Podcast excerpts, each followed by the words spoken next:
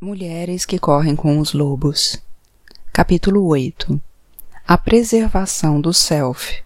A identificação de armadilhas, arapucas e iscas envenenadas. A mulher braba.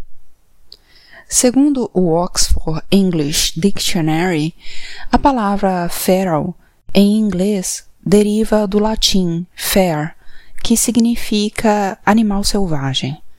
No emprego mais comum da palavra, um animal brabo é aquele que um dia foi selvagem. Foi depois domesticado e voltou ao estado natural ou indomado. A mulher braba é aquela que um dia viveu num estado psíquico natural, ou seja, em perfeito estado mental selvagem, e que depois se tornou cativa de alguma reviravolta dos acontecimentos, passando, assim, a ser excessivamente domesticada e amortecida nos seus instintos próprios. Quando essa mulher tem a oportunidade de voltar à sua natureza selvagem original, quase sempre ela é vítima de todos os tipos de armadilhas e venenos. Como seus ciclos e seus sistemas de proteção foram manipulados, ela corre riscos naquele que costumava ser seu estado selvagem natural. Já não mais alerta e desconfiada, ela se torna presa fácil. Existe um padrão específico para a perda dos instintos. É essencial que estudemos esse modelo que na realidade o decoremos, para que possamos proteger os tesouros das nossas naturezas básicas, bem como os das nossas filhas. Nos bosques psíquicos, há muitas armadilhas enferrujadas que ficam escondidas por baixo das folhas verdes do chão da floresta. Em termos psicológicos, o termo vale para o mundo objetivo. Existem vários chamarizes aos quais somos susceptíveis. Relacionamentos, pessoas e empreitadas tentadoras. Dentro da isca sedutora há, porém, algo afiado, algo que acabará com o nosso espírito no momento em que dermos a primeira mordida. As mulheres brabas de todas as idades e especialmente as jovens têm uma enorme vontade de compensar períodos de fome e de isolamento. Elas se arriscam quando fazem esforços excessivos e irracionais para se aproximar de pessoas e objetivos que não são benéficos, concretos ou duradouros. Não importa onde ou em que época elas vivam, há sempre arapucas à sua espera. Há sempre vidas menores para onde as mulheres se veem forçadas ou atraídas. Se você alguma vez foi capturada, se você alguma vez sofreu de hambre del alma, uma fome da alma, se você alguma vez se sentiu num alçapão, e especialmente se você tem uma compulsão a criar é bem provável que você tenha sido ou seja uma mulher braba. A mulher braba tem em geral uma fome extrema por algo profundo e, muitas vezes, pode ingerir qualquer veneno disfarçado na ponta de uma flecha, na crença de que ele é aquilo pelo qual sua alma anseia. Embora algumas mulheres brabas se desviem das armadilhas no último instante com mínimas perdas de pelo, um número muito maior cai nessas armadilhas sem perceber, ficando temporariamente desorientadas, enquanto outras são alquebradas pelas armadilhas e ainda outras consigam se libertar e se arrastar dali até uma caverna para cuidar dos seus ferimentos sozinhas.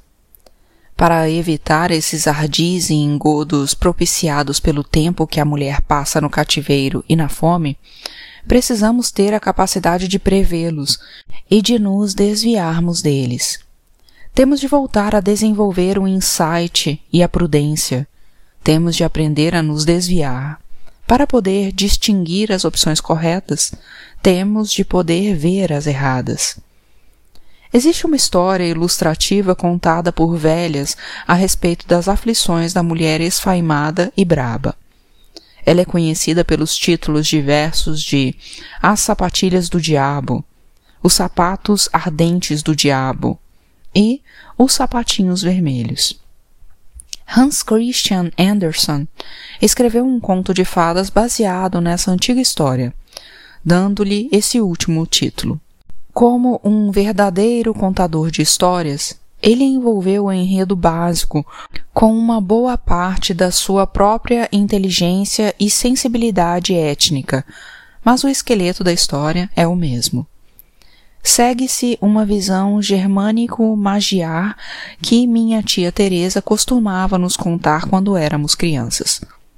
Na sua versão da história, ela sempre começava dizendo: Olhem para os seus sapatos e agradeçam por eles serem sem graça, porque é preciso que se viva com muito cuidado quando os sapatos são vermelhos demais. Os sapatinhos vermelhos. Era uma vez uma pobre órfã que não tinha sapatos. Essa criança guardava os trapos que pudesse encontrar e, com o tempo, conseguiu costurar um par de sapatos vermelhos. Eles eram grosseiros, mas ela os adorava. Eles faziam com que ela se sentisse rica, apesar de ela passar seus dias procurando alimento nos bosques espinhosos até muito depois de escurecer. Um dia, porém, quando ela vinha caminhando com dificuldade pela estrada, maltrapilha e com seus sapatos vermelhos, uma carruagem dourada parou ao seu lado. Dentro dela havia uma senhora de idade que lhe disse que ia levá-la para casa e tratá-la como se fosse sua própria filhinha. E assim lá foram elas para a casa da rica senhora, e o cabelo da menina foi lavado e penteado.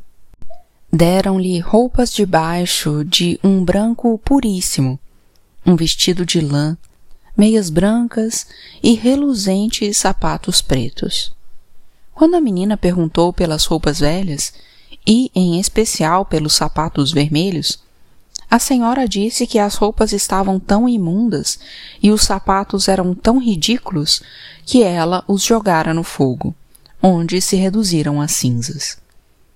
A menina ficou muito triste, pois, mesmo com toda a fortuna que a cercava, os modestos sapatos vermelhos feitos por suas próprias mãos haviam lhe dado uma felicidade imensa.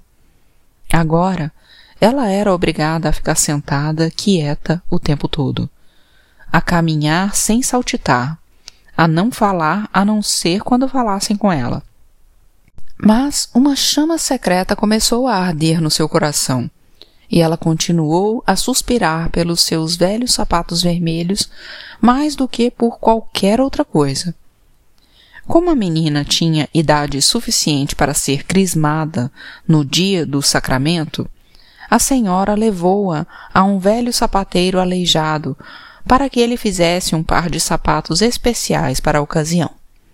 Na vitrina do sapateiro havia um par de lindíssimos sapatos vermelhos do melhor couro. Eles praticamente refulgiam Pois, apesar de sapatos vermelhos serem escandalosos para se ir à igreja, a menina, que só sabia decidir com o seu coração faminto, escolheu os sapatos vermelhos. A vista da velha senhora era tão fraca que ela, sem perceber a cor dos sapatos, pagou por eles. O velho sapateiro piscou para a menina e embrulhou os sapatos. No dia seguinte, os membros da congregação ficaram alvoroçados com os sapatos da menina. Os sapatos vermelhos brilhavam como maçãs polidas, como corações, como ameixas tingidas de vermelho. Todos olhavam carrancudos. Até os ícones na parede, até as estátuas não tiravam os olhos reprovadores dos sapatos. A menina no entanto, gostava cada vez mais deles. Por isso, quando o bispo começou a salmodiar, o coro a cantarolar, o órgão a soar, a menina não achou que nada disso fosse mais belo que os seus sapatos vermelhos. Antes do final do dia, a velha senhora já estava informada dos sapatos vermelhos da sua protegida. Nunca, nunca mais use esses sapatos vermelhos, ameaçou a velha. No domingo seguinte, porém, a menina não conseguiu deixar de preferir os sapatos vermelhos aos pretos, e ela e a velha senhora caminharam até a igreja como de costume. À porta do templo estava um velho soldado com um braço numa tipóia. Ele usava uma jaqueta curta e tinha a barba ruiva. Ele fez uma mesura e pediu permissão para tirar o pó dos sapatos da menina. Ela estendeu o pé. Ele tamborilou na sola dos sapatos uma musiquinha compassada que lhe deu cócegas nas solas dos pés. Lembre-se de ficar para o baile, disse ele, sorrindo e piscando um olho para ela. Mais uma vez, todos lançaram olhares reprovadores para os sapatos vermelhos da menina. Ela, no entanto, adorava tanto esses sapatos que brilhavam como carmim, como framboesas, como romãs, que não conseguia pensar em mais nada, que mal prestou atenção no culto. Estava tão ocupada virando os pés para cá e para lá, para admirar os sapatos, que se esqueceu de cantar. Que belas sapatilhas! Exclamou o soldado ferido quando ela e a velha senhora saíam da igreja. Essas palavras fizeram a menina dar uns rodopios ali mesmo. No entanto, depois que seus pés começaram a se movimentar, eles não queriam mais parar e ela atravessou dançando os canteiros e dobrou a esquina da igreja até dar a impressão de ter perdido totalmente o controle de si mesma. Ela dançou uma gavota, depois um xardás e saiu valsando pelos campos do outro lado da estrada. O cocheiro da velha senhora saltou do seu banco e correu atrás da menina. Ele a segurou e a trouxe de volta para a carruagem mas os pés da menina, nos sapatos vermelhos, continuavam a dançar no ar como se ainda estivessem no chão. A velha senhora e o cocheiro começaram a puxar e a forçar, na tentativa de arrancar os sapatos vermelhos dos pés da menina. Foi um horror. Só se viam chapéus caídos e pernas que se encoiceavam. Mas, afinal, os pés da menina se acalmaram. De volta à casa, a velha senhora enfiou os sapatos vermelhos no alto de uma prateleira e avisou a menina para nunca mais calçá-los. No entanto, a menina não conseguia deixar de olhar para eles e ansiar por eles. Para ela, eles eram o que havia de mais lindo no planeta. Não muito tempo depois, o destino quis que a velha senhora caísse de cama e, assim que os médicos saíram, a menina entrou sorrateira no quarto onde estavam guardados os sapatos vermelhos. Ela os contemplou lá no alto da prateleira. Seu olhar tornou-se fixo e provocou nela um desejo tão forte que a menina tirou os sapatos da prateleira e os calçou, na crença de que eles não lhe fariam mal algum. Só que, no instante em que eles tocaram seus calcanhares e seus dedos, ela foi dominada pelo impulso de dançar. E saiu dançando porta fora e escada abaixo, primeiro uma gavota, depois uma xardaz, e em seguida giros arrojados de valsa em rápida sucessão. A menina estava num momento de glória e não percebeu que enfrentava dificuldades até que teve vontade de dançar para a esquerda e os sapatos insistiram em dançar para a direita. Quando ela queria dançar em círculos, os sapatos teimavam em seguir em linha reta. E, como eram os sapatos que comandavam a menina, em vez do contrário, eles a fizeram dançar estrada abaixo, atravessar os campos enlameados e penetrar na floresta soturna e sombria. Ali, encostado numa árvore, estava o velho soldado de barba ruiva, com o braço na tipóia e usando uma jaqueta curta. Puxa, disse ele, que belas sapatilhas! Apavorada, a menina tentou tirar os sapatos, mas, por mais que puxasse, eles continuavam firmes. Ela saltava primeiro num pé, depois no outro, para tentar tirá-los, mas o pé que estava no chão continuava dançando assim mesmo, e o outro pé na sua mão também fazia seu papel na dança. E assim, ela dançava e dançava sem parar, por sobre os montes mais altos e pelos vales afora. Na chuva, na neve e ao sol, ela dançava. Ela dançava na noite mais escura, no amanhecer, e continuava dançando também ao escurecer. Só que não era uma dança agradável. Era terrível, e não havia descanso para a menina. Ela entrou no adro de uma igreja e ali um espírito guardião não quis permitir que ela entrasse. Você irá dançar com esses sapatos vermelhos, proclamou o espírito, até que fique como uma alma penada, como um fantasma, até que sua pele pareça suspensa dos ossos, até que não sobre nada de você, a não ser entranhas dançando.